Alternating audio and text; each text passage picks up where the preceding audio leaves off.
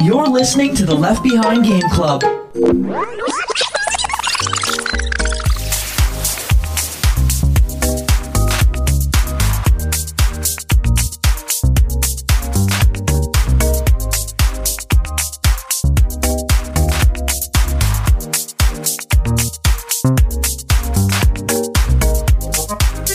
Welcome to the Left Behind Game Club, our never ending attempt to make sure that no game is left behind. I'm your host, Mo Murtadi, and today I have two friends with me. The first friend, you know him, you love him. He is our co founder, Mr. Michael Ruffalo. I am so excited to talk about this game. Oh, so am I. And the other host that we have with us today is Andy Borkowski, the host and creator of VGS. Welcome, welcome. Thank you very much for having me, folks. Excited to talk. Absolutely, it's it's good to have you. You know, it's it's this is one of the games that I've been wanting to play. I think it's one that I picked uh, originally, Mike, uh, way back when, and it's finally being ago. added on. Yeah, it's I've got some interesting, hopefully, takes on this one. Uh, something I really like. Horizon Zero Dawn, the first mm. game. There's been a couple remakes and additions added afterwards, but we're going to talk about the OG, the first one, the one that started it, the one that made Killzone become a little more friendly and bright. Um, and, and, so let's just get get right into it. I think uh, let's first meet our guest. Um, so Andy, tell us a little bit about yourself, what you do, what you uh, create, and how the folks can kind of learn about you. Yeah, sure. I'll I'll uh, do this pitch. I want this job. I'll try and do good in this interview. Why I should be a part of your company? No. So I, uh, it's really first of all exciting to be talking. You know, have this Canadian podcast and talk about video games from the Canadian perspective. You know, like I, I feel like there's so much media out there in the game space, but to have something like this that that's trying to you know kind of create a curated experience, bring people back into that and to have you know the Canadian Center, that stuff is really important to me. So thank you guys for uh, you know including me in this. Uh, excited to talk, but yeah, I have a show. Uh, it's called VGS or Video Game Sophistry. It started as a terrestrial radio show, so it was literally on AM 640 in Toronto Sunday nights at uh, 7 o'clock to 8 or 8.30. And it was there for about a year. I worked there as a news anchor for uh, the better part of eight years. And I convinced them on this very conservative talk radio show, which is not what I was at all, but for some reason I, I was working there. and I convinced them with, you know, pretty pictures and numbers saying that you know video games there's this new thing let me let me talk about it right and uh, i adored doing that. It, it was something nice. that i absolutely love to do. The access that you got you guys might speak to that when you're you're developing uh, journalism that's centered around video games. Back then you know five or six years ago it was amazing the people you could talk to that wanted to be on the radio. And uh, yeah then eventually i just decided i enjoyed doing that that so much more than actually being a news anchor and and talking like this and explaining what's happening in Toronto. so instead, I I moved over to YouTube and you're so good at that voice. Oh well, well that listen, I'm just mesmerized right now. I've been in the cauldron like for a while, folks. In. I've been in the cauldron for a while, but uh, it was really cool because then I was able to actually find, uh, I think some some success on on YouTube and other social media channels. So at last check, we're at two hundred and seventy thousand subscribers on the VGS oh. YouTube channel and two hundred and 20, 30 uh, million views, which is uh, pretty cool. A lot of that, unreal. Yeah, it's it's neat. A lot of it is from me talking about the lore and, and the hidden stories found within video games that I just absolutely love to do. So uh, something like this, your show is is really really up my alley. And considering before we started this, I had spent the better part of February beating Horizon Forbidden West, the the sequel to Zero Dawn, I, I think that the, I got a unique perspective on this because my mind is just swimming in that Horizon, you know, metaverse at this point. So I'm excited to uh, to get into it. Awesome. Well, it's, it's great to have you. Uh, and right now, I think I'm going to pass it on to Mike to hit you with our gauntlet. Now, it's essentially our way to kind of get to know you a little bit more. These questions uh, are pretty. Yeah, yeah. We, I mean, you did a great away. job with. You did a great job giving us that pitch, but I think we really want to give the uh, give the listeners a, a bit a bit of a peek behind your opinions, All and, right. uh, and not only of this game but of of others. So I'm going to hit you with a couple of questions. Don't think too hard. Don't think too long. Just you know, just let it come up naturally. Sure. Does that sound good? Yeah, yeah. Let's do it. Okay. Bagong! The gong is hit, and we're starting the gauntlet. Have you ever pretended to be sick to get out of something so you could play a game? Uh, yeah, most of the last year of high school, I, I didn't go so that I could beat every little thing that was in Skyrim. I had the strategy guide that I annotated with little, um, like post-it notes on the side, like it was, you know, like a Bible because of all of the, uh, different little notes I added. So yeah, absolutely. I love it. I love it. Uh, what is your earliest gaming memory?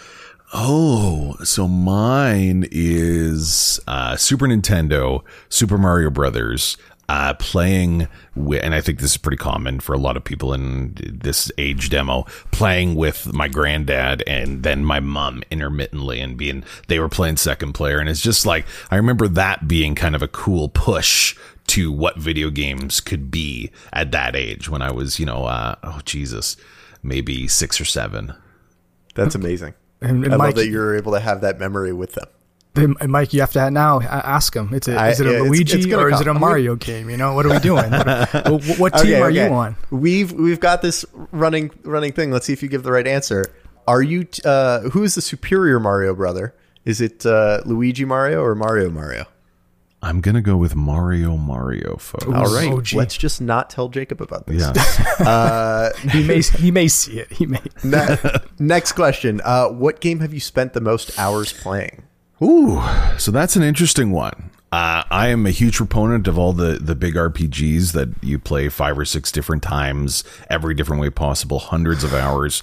But I, I actually recently took a look at my uh, throughout Steam and, and saw the hours played, and my number one is you won't perhaps believe it, uh, Total War Warhammer Two. So I'm I'm big into the strategy games, and it is like 1200 hours. like it it is something just absurd. A lot of hours. Because I realize it, it kind of like people have this for like Civ or something like that. It's the games games like that, the intense strategy games are the ones I would go to to have that you know meditative sort of thing. You know, people play you know like COD or something like that. Like I, I'm Yes. my my hand-eye coordination is no good now. I'm too old for that. So now it is just playing these intense strategy games that gives me my zen. Amazing. Yeah. Cool. Okay. Uh, next one. What is your most controversial gaming opinion? Um, okay. I think that the self identification of a quote unquote gamer is a horrible, toxic thing that is Amen. ruining this culture that I do enjoy a lot and is ruining almost society as like a greater whole. I think there's even some some responsibility to be had with the quote unquote gamer. Basically, if you, you identify yourself as a quote unquote gamer and there's certain cultural touchstones that go with that, I think that's kind of icky. That that's that's not for me. I've seen the hatred that is associated with that, and I haven't seen the love. So uh, yeah, I gotta say that. I'm with you. Cool. I'm with you. Video games are amazing and gamers are gross. there we go. Okay, last one. What is your most favorite or memorable console generation? That has got to be, and this is probably a common refrain, but the the PlayStation 2 era.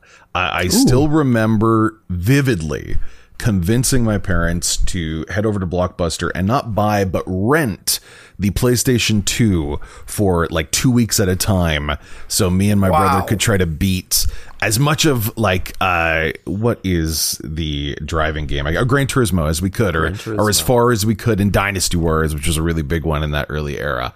And uh yeah I got to say I've had a lot of different jobs in my life at huge different corporations. Still the best job for a corporation I ever had was when I worked at Blockbuster. So folks uh, gone too soon got to say Lest, lest we forget. Amazing.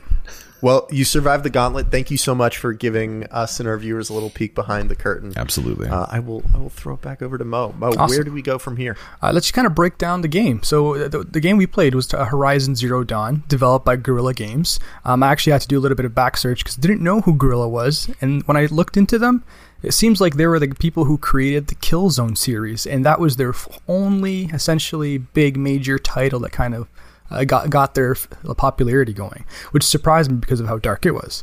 Um, and it was published by Sony Interactive and available on PS4 and Microsoft Windows, so on your PC, released in 2017. Uh, general high level, exactly what it is, but we usually like to do our little one sentence, two sentence fast pitch, so maybe I'll throw it to you guys. Well, what is Horizon Zero Dawn? What is the one sentence, two sentence summary? In one sentence, Horizon Zero Dawn is a mashup between Assassin's Creed and Breath of the Wild. Hmm. So I would go with Horizon Zero Dawn is a an attempt to fight off techno nihilism with human frailty is what I want to go with there. Because I, I, was I, I, remember when this came out I was I, one sentence. Why am I speaking? Please continue. no, right on. I think mine would be even way more simple. I, I say it's uh, uh, Breath of the Wild if it went Super Saiyan. That's essentially my, my in a nutshell what the game is. Uh, okay. Uh, with, with, that being said, let's kind of talk about when the game came out. Do we do our time capsule segment where we kind of talk about the games that came out around the same time. So, uh, in 2017, there was banger after banger after banger. We had Nier Automata, Breath of the mm. Wild, the the major game that came out with for Nintendo, Assassin's Creed Origins. I guess that's the uh, the uh, the not the most recent, but one of the more popular Assassin's Creed games. Middle Earth: Shadow of War, one of mm. my personal favorites. Classic. And Destiny 2 also came out there. Did you guys play any of these games? Like, did does anything um, come to mind when I mentioned those? Because those are pretty classic games that came out you know what this reminds me of? This reminds me that at the time, this game was being received fairly well, but being completely overshadowed by Breath of the Wild. And and uh, have we I, seen I, that at all happen? Maybe with with its counterpart. It's a little poetic. It's know? strange, uh, right? Like this is exactly what has happened, and I'm taking your thunder here, but that's exactly what happened with Horizon Forbidden West, the sequel to Horizon Zero Dawn. It was a week later, Elden Ring came out, and and has blown up the world. Even totally. though I think Horizon Forbidden West did things in games that like I haven't seen in a real long time. Elden Ring's incredible too, but just it's exactly like Breath of the Wild coming out how many days afterwards? About 4 day 3 days after is in 2017 is absolutely wild, especially in 2017 considering both those games are kind of like you said Mo they're they're fighting for the same sort of players, I think, in a way. Where Elden Ring, Forbidden West, maybe aren't necessarily fighting for the same players, but the the general culture, like no one is talking about uh, Forbidden West now, which is a bit of a shame. that's you're spot on, and I kind of went like an inverted style because when Breath of the Wild came out, I didn't have a Switch. That wasn't a game I was like wanting to play, ah. but I did have a PS4. And once I picked up Horizon Zero Dawn, I said, why do I need to play Breath of the Wild? You have a way more incredible weapon system. The, the mechs were just blowing me away. I grew up with like K'NEX and like Legos mm. and machines were just all in my brain. So it was, it almost seemed to me like, oh, it's more realistic. It seems way more vast or whatever it was. Meanwhile, I haven't played Breath of the Wild at the time. It was just my perception. I thought of it as like, oh, it's a, just a Nintendo kids game. I don't need to play as Zelda. So I was all in. Before even the Forbidden West came in, it was like, uh, I'm going to play it first. I'm going to play it first. But as soon as I heard about Elden Ring, I waited. I haven't played Forbidden West. oh. I put my money down for Elden Ring, and I'm enjoying it right now. And I really want to go to Forbidden West, but it's the same. Like you said, it came out the exact same time. I can't justify the two right away. So yeah. that's where my head's at. originally went for it. Now I've kicked it to the side. However, I can't wait to try Forbidden West. Mm. I, I also remember this game coming out and looking absolutely amazing. Like for its time, place, and moment uh, this game was an absolute stunner, which shouldn't be too much of a surprise, knowing that uh, the Killzone games looked really, really good. Um, really, really pushed uh, the PS3 to the limits of what it was able to to do. And um, I don't know if you remember back in the day, uh, they had released a target render of what the Killzone game, I forget which one would look like. And by the time they shipped, it actually didn't look that far off. I mean, mm. it hmm. didn't look as good, but it didn't look that far off. And uh, Guerrilla clearly has a track record of pushing up very uh, stylistic and beautiful uh, graphics. And um, yeah, I remember looking at this game when it came out, like, wow, okay, you know what? I got to give it to the Sony guys. This does look really, really good. Totally, and even like the reviews of the time, like you can see like the the, the all the plot, all the websites, all the review people, all said similar things. Like uh, we have PC Gamers review, they gave it an 86 um, score, and they said it's the classy sandbox that stands out from the pack thanks to its brilliant battles against an array of fantastic beasts. They're touching on the the different mechs, the different open world like enemies you're facing, but they all every single review kind of mentions it's a beautiful open world. There are some minor flaws if you want to kind of pick at it, but the overwhelming majority of reviewers are saying this is the game to play, and still it was overshadowed with all the other games. Um, so how, how did you guys play it? Um, I had it on my PS5 and my PS4 because I've played it twice. Um, mm. So that's kind of what I always played it on the console. Did you guys do the same, or were you guys on PC? So, so I played it on PC. Um, mm. I did something out of character for me. As soon as it launched on the Epic Game Store, I was like, "Oh, this is this actually looks good," and it's during a holiday sale. So I will I will purchase this. I purchased it at close to full price, which is not something I, I, usually do. I'm more than happy to wait for games to to be pretty seriously discounted. And uh, and yeah, played through it on my PC. Got the uh, Frozen Wilds expansion. Um, so my experience of playing the game is not the base vanilla version.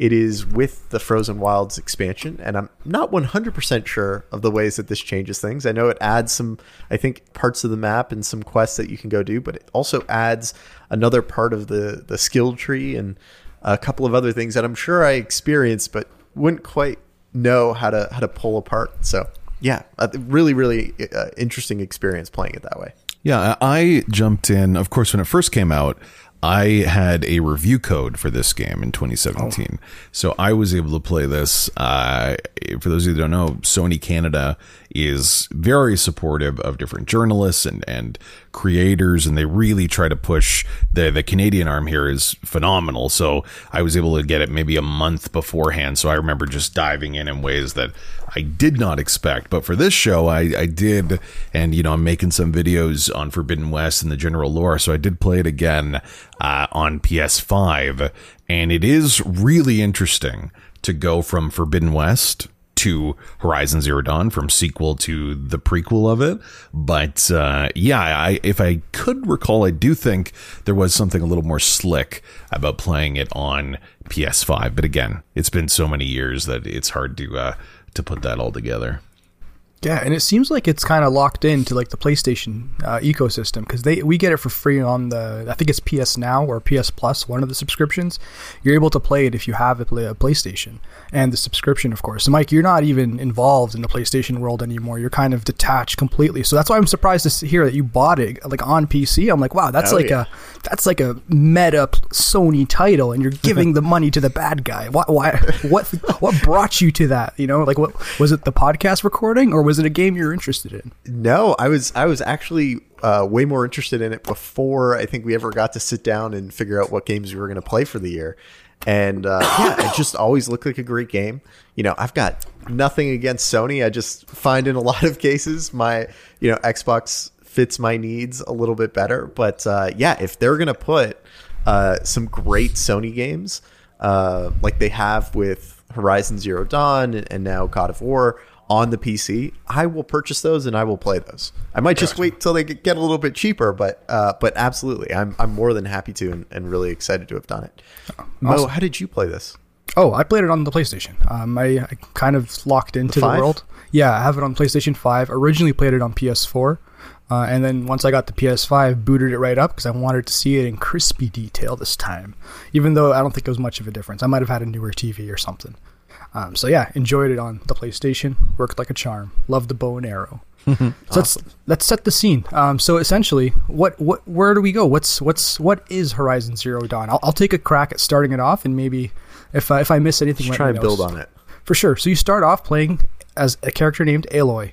Aloy is a little toddler in the beginning of the game, and it almost seems like she's a considered. She's called an outcast, uh, essentially a someone thrown away from the community. It looks like almost like a primal, like like ancestral community where Primitive. everyone's primitive. That's the word. Uh, where you see like everyone's kind of playing a survival game. Initially, what you do, you find yourself more, traveling around. You stumble in into like some old cave where you start seeing some high tech, almost underground Batman cave, and you start stumbling around saying, "Hey, like I, I, I never, I don't know what this is." And what you've come to find out is there's this huge storyline of a character discovering all this technology with all these mechs moving around. It's almost like it's a primitive community just copied and pasted into the uh, Transformers world, if, if that's a, better way to explain it. the Dinobots. Yeah, mm. the Dinobots, essentially, because you just see a bunch of different wildlife. So you, are throwing in this kind of confused, like, what's going on? Essentially, what happens is this character com- has a coming of age, almost little mini storyline initially, where you learn the mechanics and you learn that it's this warrior tribe that you're trying to become part of again, but everyone in the tribe is considering you an outcast and doesn't want anything to do with you. So it's like that's that almost like what's what's the word? It's the the, the story of like trying to fit in, the story of trying to like mm-hmm. be accepted by your community, coming but also the coming of age story, but also like you are like the you, you, regardless if they want you or not, you are a strong character and you will kind of prevail, and that's your primary goal is to be accepted, but also to to succeed in life essentially. A hero's journey. Exactly. Yeah, absolutely. There there's there's definitely a couple threads of uh, being part of a community some threads about growing up and understanding your responsibilities beyond yourself. Um, but yeah, they, they really do start off the game in a really strong way with with you know the the light training of of how you play, uh, but also setting up a lot of mysteries that then unfold throughout the game. Um, the moment where and I, I'm blanking on the ceremony. Maybe you know the name of it, Andy. Mm. Where um, your your guardian uh, brings you and has one of the the the older ladies, the the matriarchs of the village, shout out your name into the mountains, into All Mother.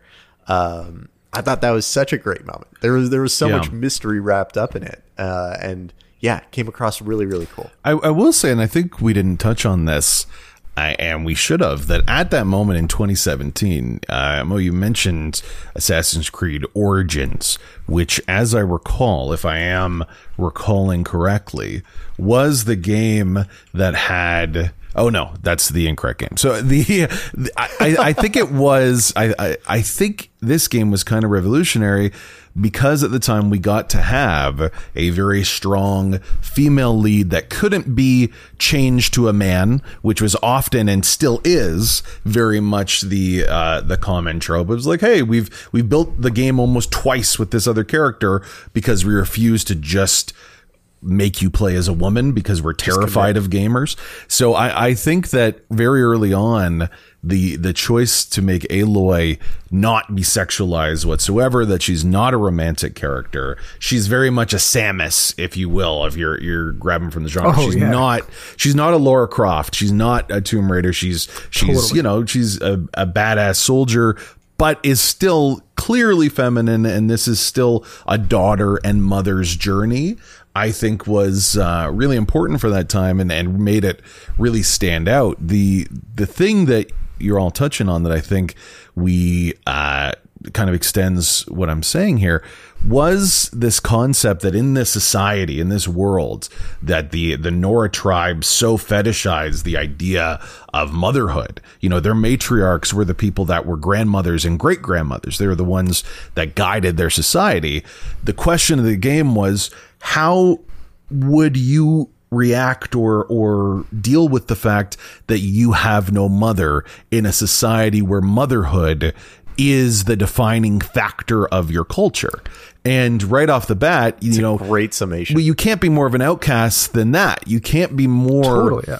broken and the other than this. And I think that was a really interesting place to begin the story because then it also allows the the players to experience this established world sort of from an outcast eyes because everything is different from our experience. Like like you said Mo, it is kind of primitive tribes, but there's also almost medieval level tribes that you find yeah. later in the game. Like there but in that world there is such a rich narrative and world building structure uh, Guerrilla made a really smart choice of making us an outsider and then eventually, as you travel to these other locations, you get to experience the game through Aloy's eyes and also through the players. So it was never almost condescending when they said, like, oh, how does this work? Like it, it fit with the meta narrative in a really creative and interesting way. And I remember I was absolutely blown away, but I don't know if y'all re- remember this.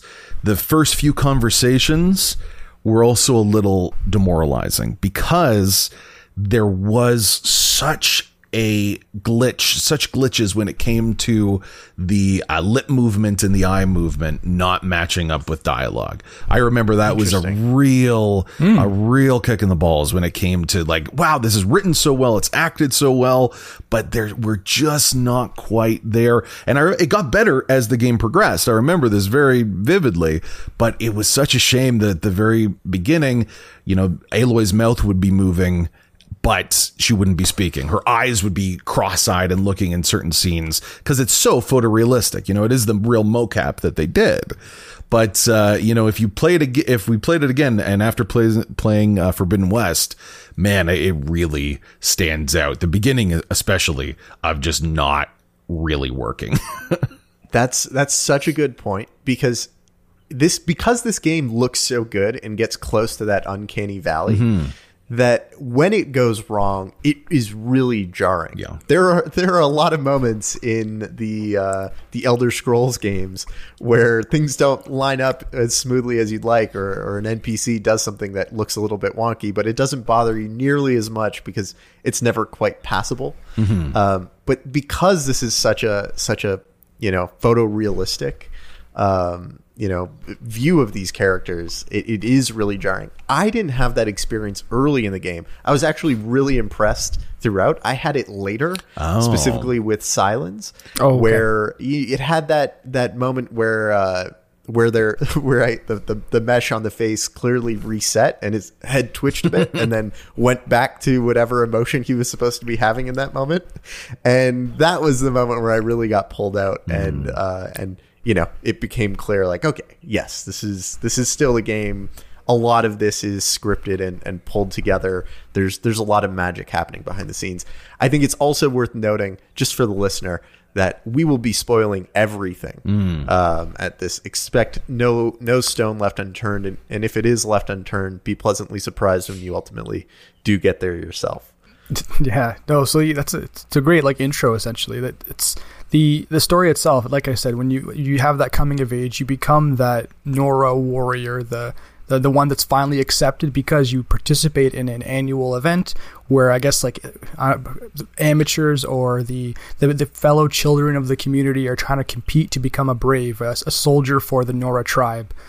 The winner of this tribe, winner of this contest essentially, which is an obstacle course survival slash obstacle course, gets any wish fulfilled to them. And you, as Aloy, are looking at this as an opportunity to finally be a part of the community, become a part of the tribe, and this is your way to enter it. So fast forward, well, kind of, kind yeah. of, because I'd only just tweak that. Like, she doesn't even seem like she really wants to be part of the tribe in a lot of ways. Um, you know, she's only doing it because everyone else has kind of pushed her pushed her to it. Uh, that's not how I, I remember early no? on that she was like it was the only thing that mattered to her. that oh. that it, like in terms of her guardian, Rost is his name. That she would do like that was almost her entire childhood was predicated on this idea of training for the event called the Proving, I believe. Yes, so I, I remember that being like. For, at the very beginning, kind of the tutorial intro of the game yes. and that, that first area before the proving being her one defining factor. I, I did want to ask you guys quickly because these sandbox games are fascinating for the different ways that people can play. So I am one that will be deeply upset if I miss a data point, if I miss one collectible, I will obsess over it for days and days at a time. So for me, I remember not leaving the Nora area. Like they say, uh, average playtime if you finish everything was 55 hours for this game. Uh, easily 20 hours, and I was not out of the intro area Oh, trying wow. to get everything. So I, I re- I'd like that's how I, I recall playing. I was also doing it. It's a little different if you're doing it for YouTube video content. Like it's Totally. important that you get you every turn every stone is unturned, but uh, not unturned rather. Uh, yeah. So what about you guys? What would you uh, how'd you play? I will. I will tell you this. I completed the game in 32 hours with 49.9% completion. Um, so I I definitely did do side quests, um, and I think I spent more time than I maybe needed to in the Nora domain or in the the Sacred Land. I'm, I'm blanking exactly. on That's what it. they- Yeah, yeah, like that's it. Mother's Heart, something around there. Um, but uh, but yeah, definitely did not you know go go through everything. Um, I think there was a point where I was trying to level up to just make sure that I was a little bit more overpowered when I went to other regions, and uh, yeah, I realized that was not the way to do it. So beeline the story at a certain point. Yeah, and uh, I'm kind of like 50-50. Whenever I play these like open world RPGs, I I kind of first build resources or build capacity to carry things. That's like my main thing I focus on. if there's like a way to like level that up, that's my priority because So I've you, you always hunted a lot of owls then, eh? I've- And rabbits. Anything that moved near me that created something was going down. There was no I don't way I'm think I letting. killed a single owl. Oh man, that was tedious in that game, man. I have to say. I don't think I killed a single owl. I killed so much, so many of the little hogs or pigs or Foxes whatever that are running around. I killed a bunch of turkeys. I killed some raccoons and foxes, uh, but I didn't see a single owl, or at least I had never killed any. I might Oh, be well- confusing Forbidden West, but I I do okay. remember killing Yeah. a whole ton of critters.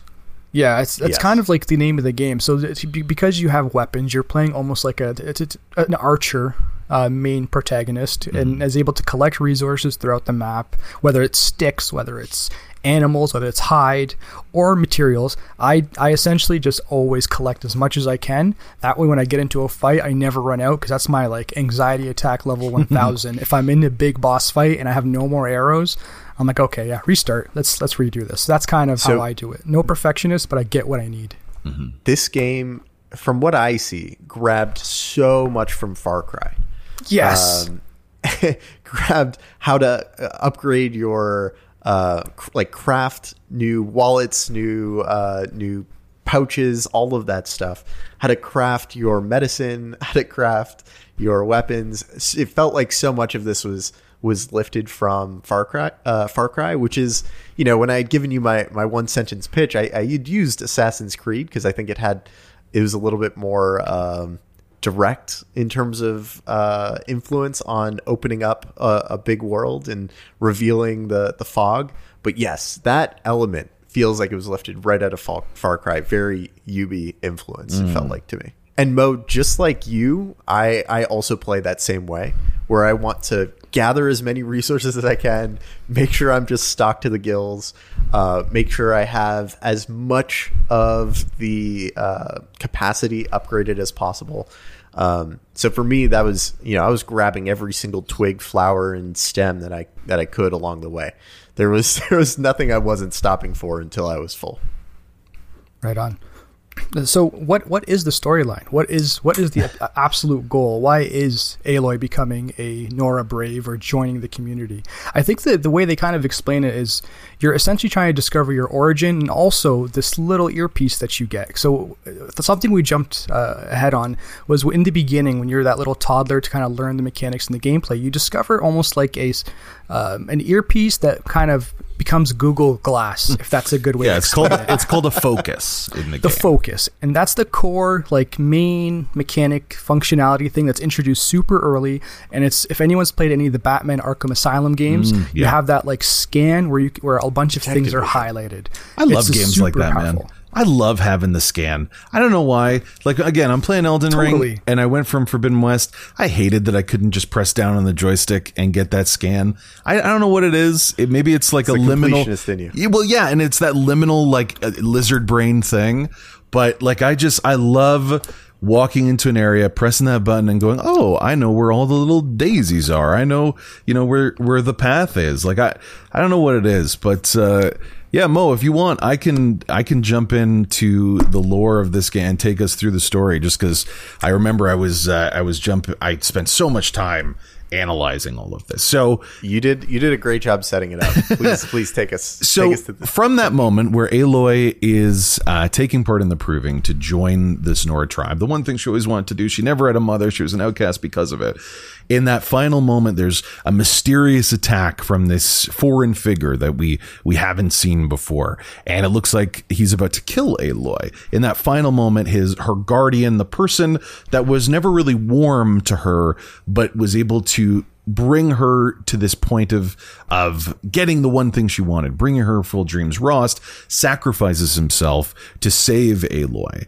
and it's a huge loss. She never had a mother, and now the closest thing to a father is gone. But it also sets her on her journey to follow another tribe called the Oseram. There's a member that was coming to this proving that also had a focus. And this is not something people have in this yeah. world. It's just, it, it doesn't exist. They, they don't see technology in that vein, despite the fact that there are literally robot monsters around every corner and they use the robot pieces, but they don't have access to the old world technology. It's a bit of a spoiler there, but we're going to spill in anything anyway. So, Aloy continues that journey. She goes from there to uh, different realms within this world.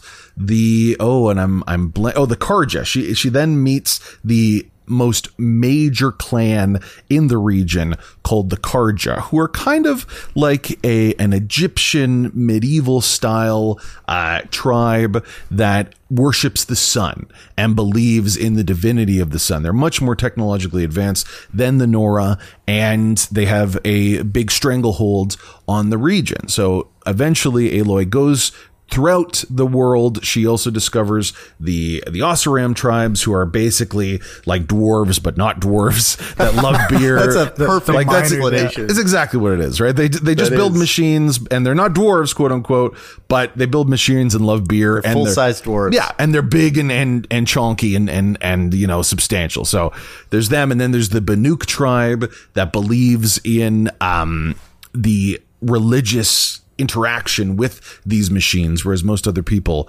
just attack these machines for you know the parts that are within. And throughout her journey she gets embroiled in all the politics. There's a, a lot of minutia but she discovers an individual that uh, i believe one of you referred to already Sylens, who was another character that knew a lot about this old world that had access to a focus as well. And all of a sudden the story really changes and Aloy begins to understand for the very first time that the old ones, quote unquote, were us. That it is a reflection of our society that due to the actions of some absolutely heinous ultra capitalist. Yes, essentially. Uh, his name was Ted Faro, and he created these robot swarms that were supposed to be fully automated that were required to, you know, just ensure our society worked. Peacekeeping devices. Yeah, but even that, they were they were supposed to take the guesswork out of war which, if anyone could consider, maybe war shouldn't be automated, is the most obvious thing. And these machines also, very Matrix esque, relied on the consumption of carbon. So you didn't have to charge them. So they just eat the stuff around them. Wouldn't you know it? There's a glitch in the system. And these robots decided the, who are the real enemies? Humans. And they began destroying the world. Aloy discovers that there was an effort to stop this coming apocalypse. The smartest people in their society recognize, oh, wait this is the end of the world. We we did the math. This is over. And there was yeah. a woman named Elizabeth Sobeck who was this genius inventor and biologist that created the dun dun, dun Zero Dawn campaign or project. And the idea was that she would get the smartest people in the world and develop very advanced AI that would be here for when we all died. When humanity had died out and we've been destroyed by the machines, we wouldn't have a chance to live, but humanity wouldn't be finally extinguished. So she was able to create terraforming processes to make sure the world came back together. Uh, they were able to break the uh, the glitch that was with all these robots to stop that, and they had another subsystem called Hephaestus. I can keep going forever, and I might if that's cool, keep going, guys. Keep going, yeah. please, please so keep going. There was a subset called Hephaestus that would recreate the machines needed to help terraform and reterraform this planet. They also included something called Hades. They all had these mythical names. And Hades yeah. was designed. They're all Greek gods. All Greek gods, yeah. yeah. Go ahead, Mo. Uh, and yeah, that's that's one thing. I, I, some of the ones that they created was Apollo. Apollo was the one that was meant to oh yeah en- encapsulate all of the knowledge, all of the de- like the development of all of humanity, and that was going to create that. And Gaia was the the AI that you're referring to, the one that's going to rebuild and terraform Earth, all Mother essentially. and I think I'm not sure if you're going to get into it, but the main antagonist is the is Hades, who is essentially that counterbalance in case Gaia something goes wrong with that. There's an immediate delete functionality, which is the other one, Hades. But yeah, continue. You're doing yeah, no, well, that's exactly job. it. Because if you really think about it, even with our own planet, and I guess this is our planet, uh, in the developments of you know our evolutionary process of having life on this Earth, there was a lot of start stops. You know, we had ice ages, we we had mass extinctions. So if the terraforming process was not leading to a moment where everything aligned. Hades would make sure that everything restarted and the planet was destroyed so they can begin again. Aloy and Sylens discover that several years ago, a mysterious signal of some capacity has activated these AIs that were doing what they were supposed to do in, in the most case, and were re-terraforming the planet they discovered that this mysterious signal had created actual consciousness within these AIs, which is not what they're supposed to be. Most of them are subfunctions, like they don't work that way. And Hades decided, well, now it's time to destroy the planet again. So this begins the real crisis of uh, Sylens and Aloy trying to figure out who wh- how Hades is doing this to stop him, and also Aloy's super objective to try to figure out who she is because she always had something to do with this terraforming process. There's always something a little bit special about her that was kind of uncommon from other people. Yeah, and like it almost seems throughout the whole most I'd say more than halfway through the game, you don't know what's going on. You're essentially just oh, trying yeah. to discover yourself. You you kind of understand there's a bad AI or something's controlling the machines. Sylens is keeping you in the dark. Everyone's not being direct, but you still have like that mission that you're going to find out what's going on, and that kind of keeps you going. So as you're exploring the world, doing whatever you need to do, there's still that underlying like mysteriousness of what is Hades, what who is this lady like that looks just like potentially your mom, because that was my guess initially. Mm. I'm not mm-hmm. sure if it was anyone else. But when I was playing as Aloy, I, when I saw the hologram of the, the doctor, uh, the name uh, Elizabeth Sobeck. Not Elizabeth, but was... Elizabeth, which is so annoying yeah. for doing videos, man. I cannot I, tell you. I called her Liz for most of my content, man, because I just could not do it. So we're gonna call her Liz. She's Liz right now. Yeah, let's okay. do it. Liz I, Sobeck. I thought Liz was mom. I was like, oh my gosh, because like it kind of looked similar, and I was kind of hoping it wouldn't be because mm-hmm. that would have been so easy. This hologram kind of guiding, shining the light, and you're always looking for your mother or who your mother is. Uh, it's it's kind of like that mystery never gets completely solved until you're almost right at the end. Yeah, the game does that just absolutely superbly because all of this lore that I'm talking about is slowly found out in a yeah. trickle as Aloy and Sylens go to these old world ruins and you discover little bits and pieces. The rest of the world is not aware of this. They don't have this focus technology. They just assume these old ones died out. Like they're not complete fools. They see that there's still, you know, remnants of skyscrapers from a thousand years ago. So they know a society existed. But I think Horizon Zero Dawn did a really great job of having that mystery still be present, but not telling it to you like I am right now because it is a little bit goofy when I just say it here. Like it is let sci-fi goofiness, but when you're discovering it, it, it, it really does contextualize the character in ways that a lot of other games don't. They do a great job of drip feeding it to you because if you got it all in one go, like I think you're doing now, you're like, man, this game's dumb and goofy as hell. um, but because there are there are real moments where I was like, I can't tell if this is brilliant mm. or if this is extremely dumb.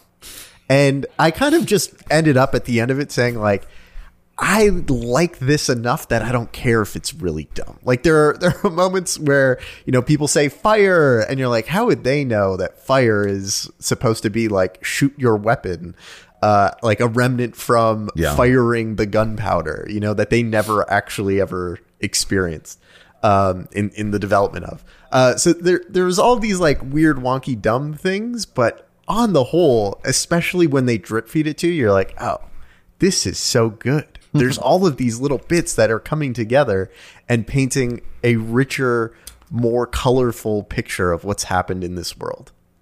Yeah, and I yeah. think that is, you know, this is not the only story that's happening too. There's also the uh, primary narrative of you know what the Carja tribe has done. They were this horrible tribe that did atrocities and sacrificed in the blood rituals so many other tribe people in uh, modern day Horizon Zero Dawn, and now they're they're trying to atone for it and kind of have a, a peaceful society. But the machines are becoming much more deadly, and that has everything to do with what's happening to Hades. So every time you learn something it's also not as if like the rest of the world just figures it out too. Like it's it's funny that in this game, Aloy and Sylens are pretty much the only people that know what has gone on in the history of the world. Like it's not a shared truth, which I think also adds a real interesting kind of um, great man quality to Aloy that a lot of games need. She doesn't have superpowers, you know, she can't,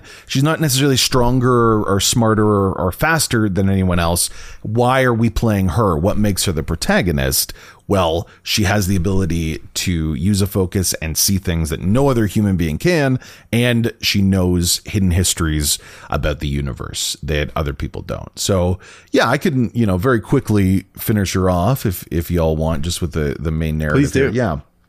So at that point, everything kind of coalesces into one moment. There's these this big attack, and it's at that moment that everyone comes together from different tribes. It's, it's, it's very uh, wonderful. I love games like that where you go to a different area and, you know, that Banuk person will be your person for that area. So you understand the area and the culture of it based on your interactions with that NPC. It's classic storytelling. It's the stuff I used to love in like the original Fallout games. Like I just, I really adore that. And wouldn't you know it, in the final battle, they all come together and they stop this threat. It's at that moment or a little bit before that moment, it kind of sets the stage where we discover the biggest hidden truth about this world and Aloy herself. That Aloy is in fact a clone of Liz Sobeck that Gaia sent out into the world after she realized that you know she that Gaia was getting killed by Hades. And she just thought you know what? This is a gamble. But if Liz was such a special amazing person that she was able to create Zero Dawn and save humanity maybe Aloy could too. And I remember a moment when that was revealed that uh, Ashly Burch who plays Aloy and does a phenomenal job really captured something that I don't think other video game protagonists do. And even in Forbidden West, I didn't see this moment. When the rest of the world is being destroyed, when, you know, everyone should care about the big monsters that are attacking Meridian and everyone's gonna die, all that Aloy cares about is the fact that she does that she is a clone and she wants to find the grave of her quote unquote mother. And mm. that almost selfishness and like obsession in the face of real tragedy is how human beings react. Human beings do mm-hmm. not jump headfirst into tragedy with their, you know, their chest puffed out and a sword and shield in one hand and say, Avat thee. No, they think about the people they love and why they did this. Aloy started this whole journey because she wanted to feel like she belongs. And this is the last piece. So I, I really got to count the developers on on making those moments really do stick out in some incredible ways. And just to finish off the narrative real, real quick, there was that moment when you beat the game and everyone's happy.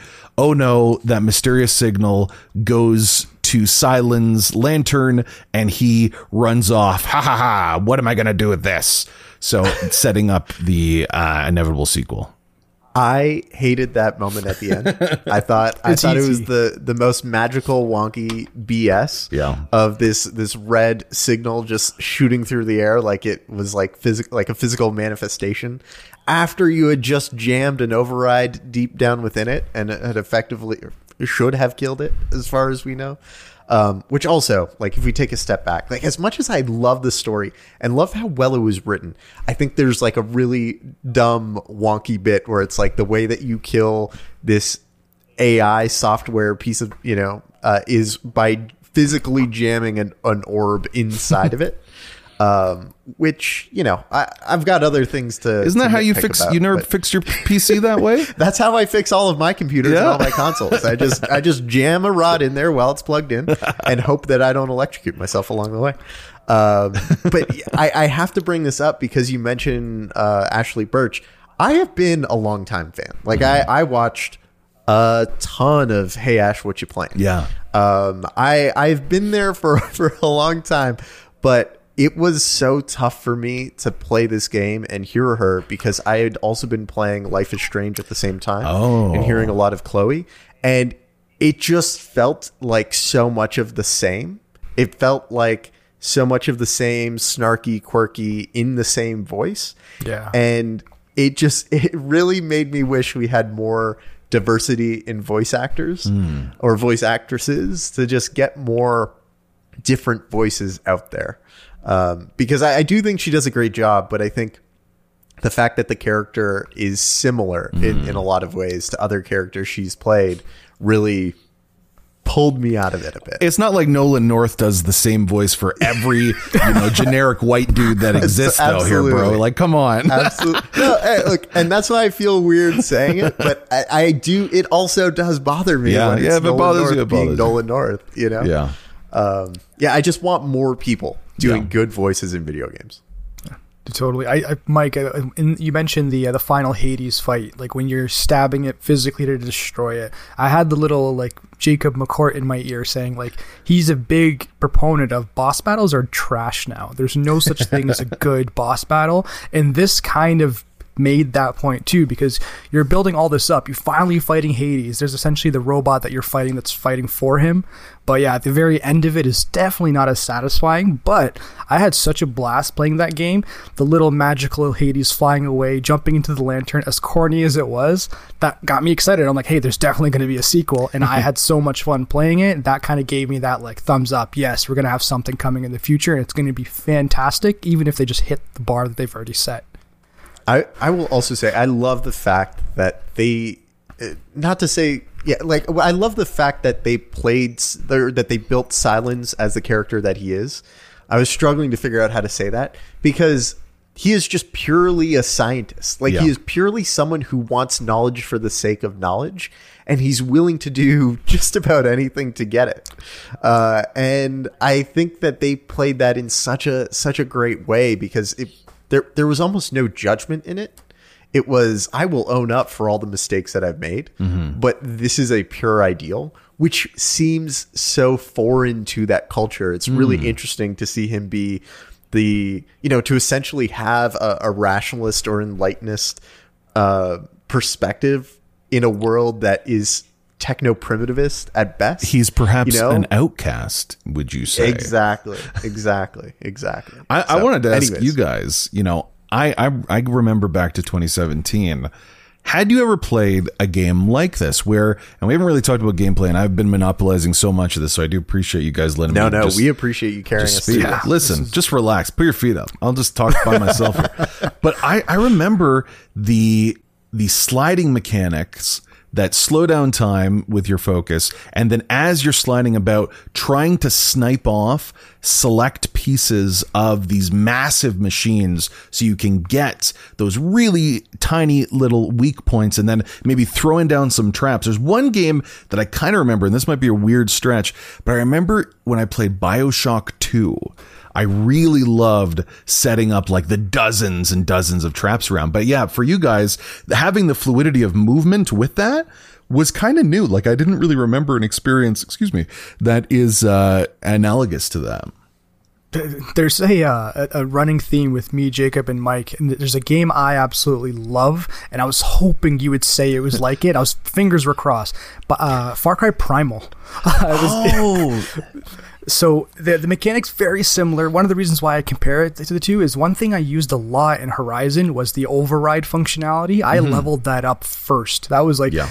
just just like you, Andy. I'm a huge uh, strategy game player, so I love seeing the situation and kind of mapping out like, okay, how are we gonna like destroy everything in like the easiest path possible or whatever it might be. So using the focus and kind of one th- one thing we haven't touched on is there's a lot of like mechanics in the game when you're fighting. One of which each enemies like following a path that you can kind of see with your focus so you can prepare your fights. So like that's the one game I can definitely compare the two because in Far Cry Primal you can have an animal companion coming in to like fight an individual. You get to camps where there's multiple people and you have to decide okay take the take the like the announcer guy, the person who like blows the horn. That person has to go first or else reinforcements are coming. That mechanic I definitely connected with Far Cry Primal and I because I love that Horizon uh, Zero Dawn was an easy like for me. Mo's, Mo's been trying to get us to play that game for a long time. One so, day, uh, what dude, I, what I, I love that is, game. Far Cry Primal is phenomenal. I'll talk about it right now. I'm, we're going to derail it once more. I was very fortunate to have the opportunity to go to Ubisoft Toronto when that was coming out, and I interviewed the the guys that there's a whole team that made the language and like actually referenced the wow. uh, Paleolithic um, I guess not influences, but real text that led to this language. And Mo, you're going to be so jealous. I w- then put on the suit, the mocap suit, oh. and did a little scene. You can actually see it's an old, old video from so many years ago, but it's actually on VGS right now if you do want to check it out. Because, anyways, that's a phenomenal game. Continue. yeah, no, it's it's just the one game I definitely compare the two with what I would say is I, I, think you make a really good point that this game brings all of these mechanics together in a really clean combo. Um, I don't, you know, I feel like it's it wasn't novel for me in that way, mm. but it did feel like it was very polished. That it all worked together very very well, and I didn't really get frustrated with any any one of them. You know, I enjoyed sliding around. I enjoyed yeah. hiding in the bush. I enjoyed the the Matrix time, the slowdown. Um, every every bit of it, I thought played together really really well to create really satisfying combat. And because so much of the game is combat, whether you're fighting a giant, you know, techno T Rex or uh, a little, you know, velociraptor or um, you know, antelope or whatever it ends up being. Um, you're you're always in some type of combat, and yeah, comes together really really smoothly, really really well. Uh, is there any uh, mechs or machines that kind of you vividly remember, like holy smokes, this is sweet, or ones you hated or really didn't want to be in the next like mandatory fight? So I, I have to go here. The I was super impressed by the saber tooth. Mm. Because that was the first time I was like, "Oh, they got they got Sawtooth. big." I knew there was a big T Rex in there, but I didn't realize how much they had filled out the in between. But the moment where I was just like, oh, I love this is when you face, and I'm blanking on their official name, but it's basically a rhino. It's basically a rhino that's gig- gigantic. And it's what I would assume it's on the same, you know, difficulty level or tier, I think, as the T Rex is. Um, and when I had to go take one down, it was in a group of two or three. Um, so it felt that much more challenging. And taking one of those down just felt absolutely amazing. Uh, it was it was like a moment I will not forget. Hmm. What about you guys? What stood out to you? Well, I think that the easiest one, and the game does prepare you for it, is when you see a Thunderjaw for the first time. So that is the biggest, you know, creature in that game. Uh, the game wants you to know, like, okay, before this point, you have probably been able to, you know, muscle your way through most of the other robots that you fought. This one, you actually have to like care about certain mechanics. So I remember that the first time you fight a Thunderjaw versus like one of the last times where you're so set up, like you you can throw down. You don't even need to do traps. You you know the fight is what I think a lot of people love from any sort of video game is the idea that now you've learned and you've mastered it. I do remember my most hated one. Let's I'm, I want to make sure I'm not equating the two games. So I have the wiki out right now to mm-hmm. make sure that it's not in Forbidden West. Yes. Okay. So long legs are also in Zero Dawn. Yeah. And those damn ostriches yep. were what I loathed because I you would them. work so hard to set up little traps or you want to go stealthy or set something up and their whole move set was just leaping at you 15 times in a row, like a little bit broken, in my opinion, really. But uh, that, and I think maybe a rock breaker was a little bit annoying, but pretty cool yep. of the different monsters yeah. you could find. No, totally. I think those ostriches like shot like an audio blast as well. So they they had speed. They had they could surprise you. you fire. had to be moving. Yeah, yeah, yeah, yeah. I think it's every machine is able to be taken down. One of the things like with the focus, the best mechanic I think is if you've fought them before or you've used a weapon that's effective, you remember it. So like it'll show you, hey, this person has a soft gas like maybe like a gas tank underneath the belly, and it'll be highlighted like this is super effective with uh, the fire arrow or with uh, ice or whatever it might be. Um, for for me though, it was the the rock breakers that I loved, but I also was terrified of, and I've, those were the yeah. ones I've ran away from the most because it was just they dove underground, so you almost like never knew where yeah. they were coming, and unless I needed to go like a certain path, I didn't engage with those. Yeah. Uh, whatsoever. What I loved is how many how full they made the ecosystem mm. of these robotic animals, um, because every biome that you went to had different ones. There were yeah. the I'm blanking blanking on the name, but they were stealthed. They were basically like oh, jaguars. Oh, stalkers. Go stalkers. Stalkers. Yeah. Yes. There were uh, thunder maws, which were basically huge alligators that were yeah. both in water and out, and you just you just knew like you know alligators have been around for million hundreds of millions yeah. of years. Uh, that if a computer figured out a way to make a, a better version of an alligator, you're in real trouble. Um, and so yeah, I just I loved the way that they fleshed out the whole world with all kinds of diversity of these of these animal types. Um, I'm actually, in retrospect, kind of surprised there weren't more alligator variants, mm-hmm. uh, considering it was it's such an efficient uh, form of animal. I do know that it was like one of the most annoying things about this game when it was first released was that a lot of the marketing material showed these amazing animals, these uh, robots, and your ability to override them, meaning in um, many cases that maybe you'd be able to ride them. When I believe in Zero Dawn, the only ones you can ride are one completely useless, just horse animal.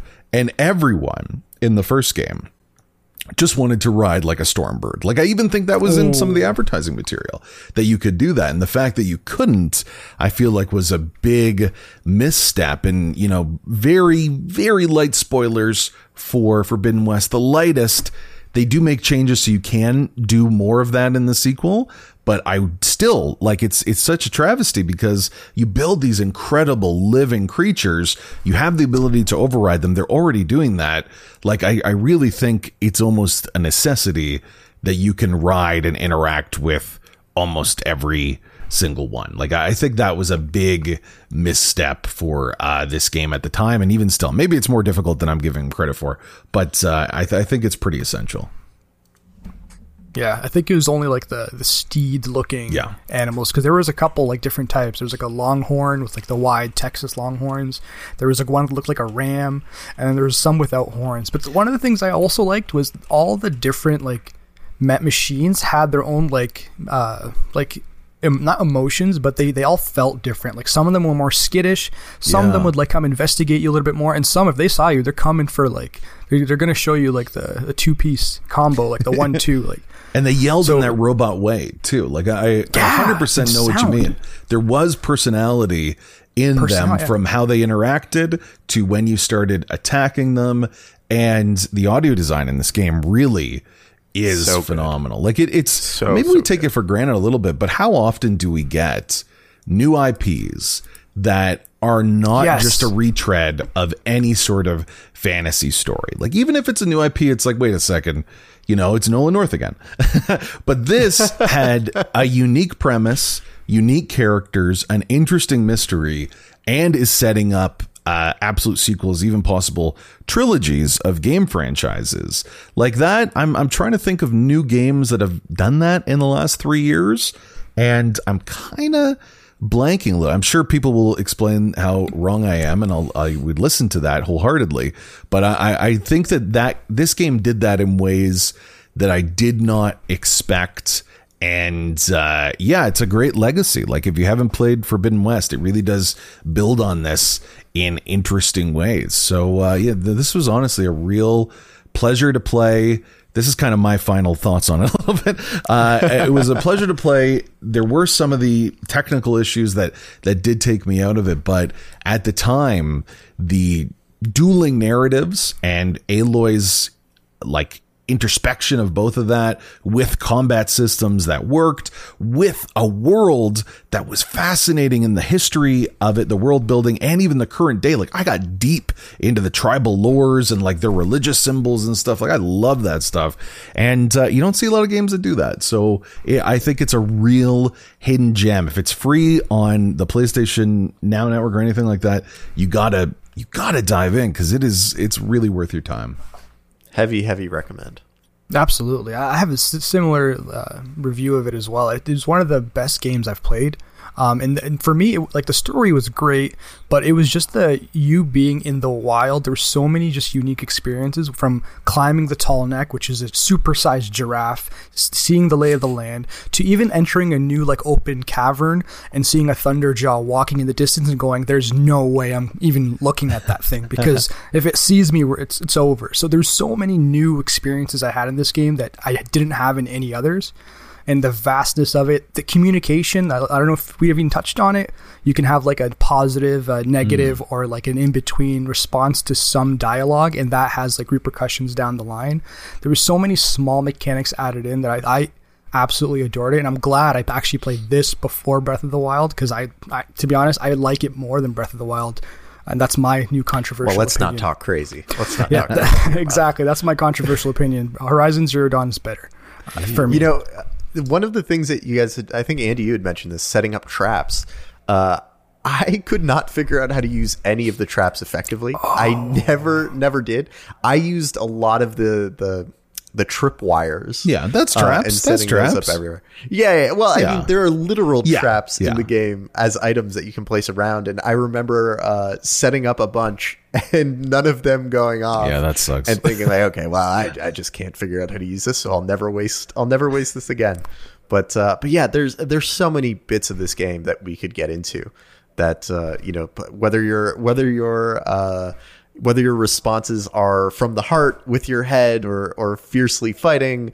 Um, how the cauldrons come in and, and how many of those you went to, to tackle and how what your upgrade path was. I think we could probably talk for days on the different ways that we we ultimately did those. Um, but yeah, what what a honestly a fantastic game. I, I paid full price for it. I'm I'm glad that I did. I'm excited that I got to play through it. There's still chunks of the map that are unexplored for me, and mm. who knows? I might go back and, and do that just to just to see what I what I haven't experienced yet. Cool, cool. Totally.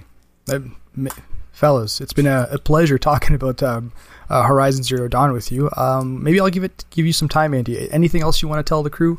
Let them know where you're uh, where you're where you yeah, are online. yeah. Well, well, thank you guys for, for having me. And if you enjoyed listening to me talk about the lore of video game, this this is a very I should really thank you guys because this is a real great advertisement for the stuff I do on VGS. Completely monopolize and go in depth on the lore of video game. So if, if you are interested in that, if I'm about to start a uh, a series mayhaps on Elden Ring and the lore there, which is confusing as hell, but uh, yeah, head to uh, VGS Video Game Sophistry on on YouTube and you'll have my show and I'll be uh, pleasure to have you there. Thank you guys again for having No, me on. thank you. Thank you for coming.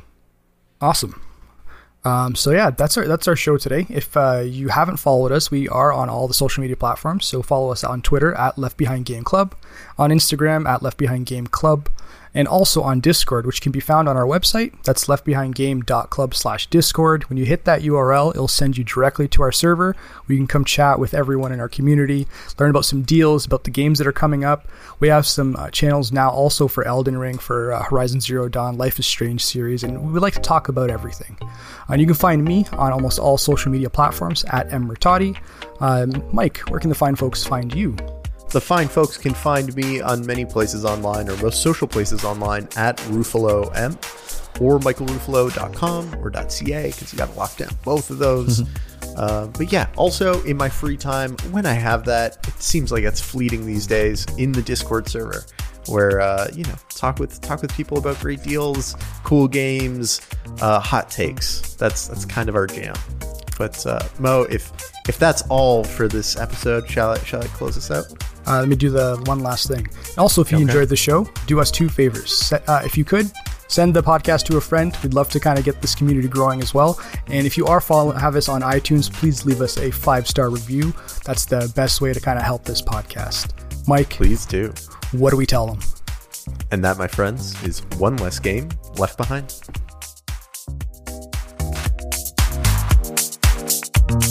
Thank you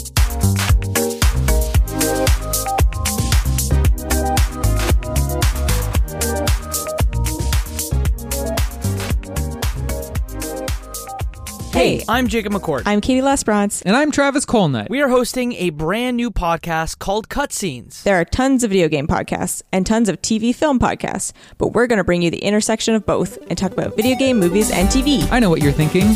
Aren't most of them not very good? Wrong. Some of them are fine. And we're going to tell you all about them. Make sure to subscribe on your podcasting platform of choice. Follow us on Twitter at cutscenes underscore pod. And most importantly, give us a listen. See, you, soon.